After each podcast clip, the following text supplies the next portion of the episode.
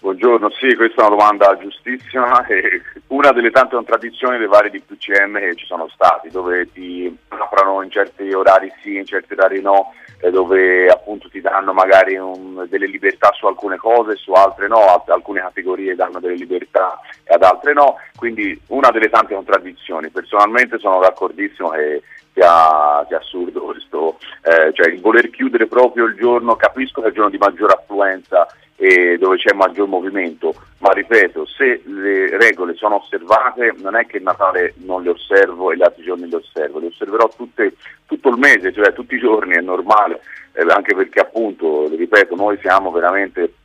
eh, nel mese in cui si lavora veramente di più, eh, capisco che ci possa essere tanta affluenza, però se uno la gestisce in maniera intelligente come ripeto abbiamo fatto, dicendo no a tante persone nei giorni di picco perché chi ci conosce lo sa che abbiamo comunque un ristorante molto grande e c'è tanta affluenza. Abbiamo detto no a tanti e quello è stato in realtà il costo maggiore per noi di dire no a tante persone per rispettare i distanziamenti e mettere la, più o meno la metà delle persone rispetto a quante ce ne stava prima. Quindi perché non farlo Natale, Capodanno, eccetera, anche perché le persone comunque eh, ve lo dico, cioè, ordinano anche da noi per dire adesso l'asporto e ordinano 10, 15 pizze a volta, anche 20 pizze, non è che se le mangiano ognuno a casa sua, le ordinano una, in una casa unica, quindi giustamente si ritrovano magari in 10, in 15, in una casa unica, quindi il problema fondamentalmente si trasferisce solo eh, dentro una casa rispetto al ristorante. Di conseguenza dov'è la differenza?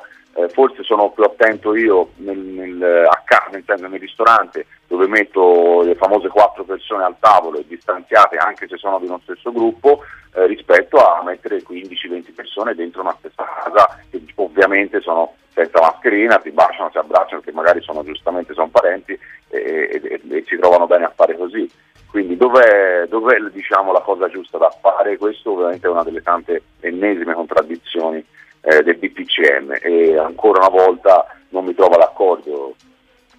Ecco, qu- questo è un tema, vai pure Armando, perché questo, quello delle pizze a casa ordinate da 10 persone mi interessa perché racconta ovviamente, eh, Momi vive tutti i giorni una realtà emblematica che è quella della vita delle persone, 10 persone che se le portano a casa, immagino che non ci vivano 10 persone in una casa, però eh, Armando... Volevo chiederti, Momi, eh, la ristorazione è stata sempre un po' messa nella, nel mirino no? da questi vari DPCM, da quando è iniziata questa, questa storiaccia, ma non è che questi tanti eh, restringimenti, restrizioni che ci sono state sono dovute anche al fatto che molto spesso in tanti ristoranti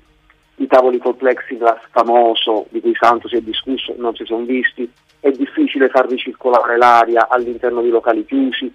spesso e volentieri ai tavoli abbiamo visto seduti penso a queste strade dove si, mangiava anche all'aperto, per carità di Dio, tante persone che venivano messe allo stesso tavolo e non erano congiunte, cioè forse i ristoranti, ora siamo, mh, parliamo di ristoranti, siamo con te che eh, sei titolare del ristorante, forse ci hanno messo parecchio del loro per poter poi subire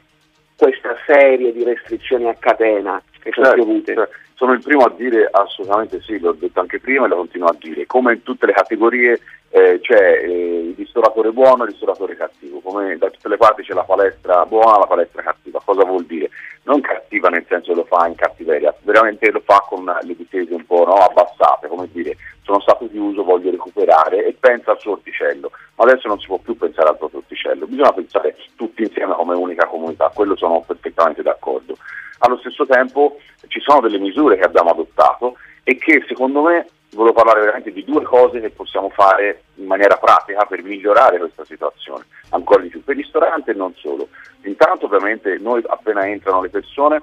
entrano con la, ovviamente con la mascherina, li prendiamo dal, dall'ingresso e li portiamo al loro tavolo, che è distanziato da altri, con la mascherina. Gli comunichiamo che per qualsiasi movimento, per andare in bagno o per uscire o per qualsiasi cosa, di mettersi assolutamente la mascherina, il conto di portarlo al tavolo e quindi ci raccomandiamo appena si siedono di questa cosa. Quindi è poi responsabilità giustamente loro, noi li riprendiamo se facessero in altro modo. E questa è già la prima misura molto importante, se vengono in quattro persone sicuramente l'eventualità di contagio è molto molto ridotta a quelle quattro persone. Prima cosa. Seconda cosa, le forze dell'ordine, come giustamente ci sono le forze dell'ordine per fare un controllo più serrato, non dico in maniera cattiva, in maniera bonaria, basterebbe mettere due persone, che ne so, due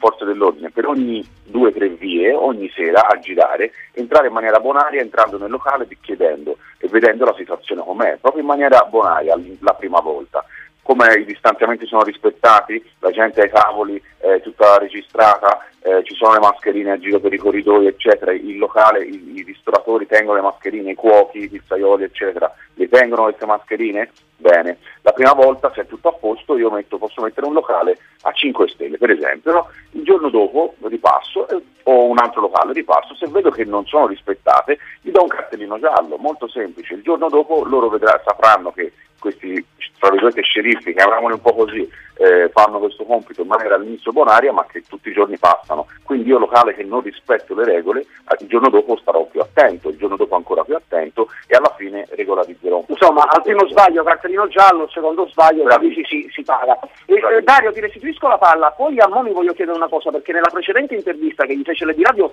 eh, ci rilasciò una dichiarazione forte sulle scuole messe a paragone con i ristoranti te la rifarò più, più tardi, tra un po'. Assolutamente. Certo, in una recente intervista a Momi che ci hai rilasciato proprio due settimane fa, hai ribadito il problema che non sono i ristoranti, il problema non sono i ristoranti, non siete voi.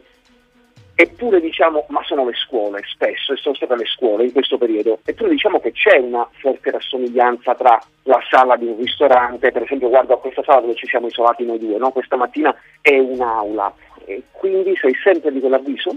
Diciamo che l'unione delle due cose sicuramente amplifica ancora di più, sia tutte le attività aperte e sia le scuole aperte, ma soprattutto alla fase iniziale era un, discorso soprattutto di mezzi pubblici, che dalle scuole ovviamente trovandosi insieme, entrando negli,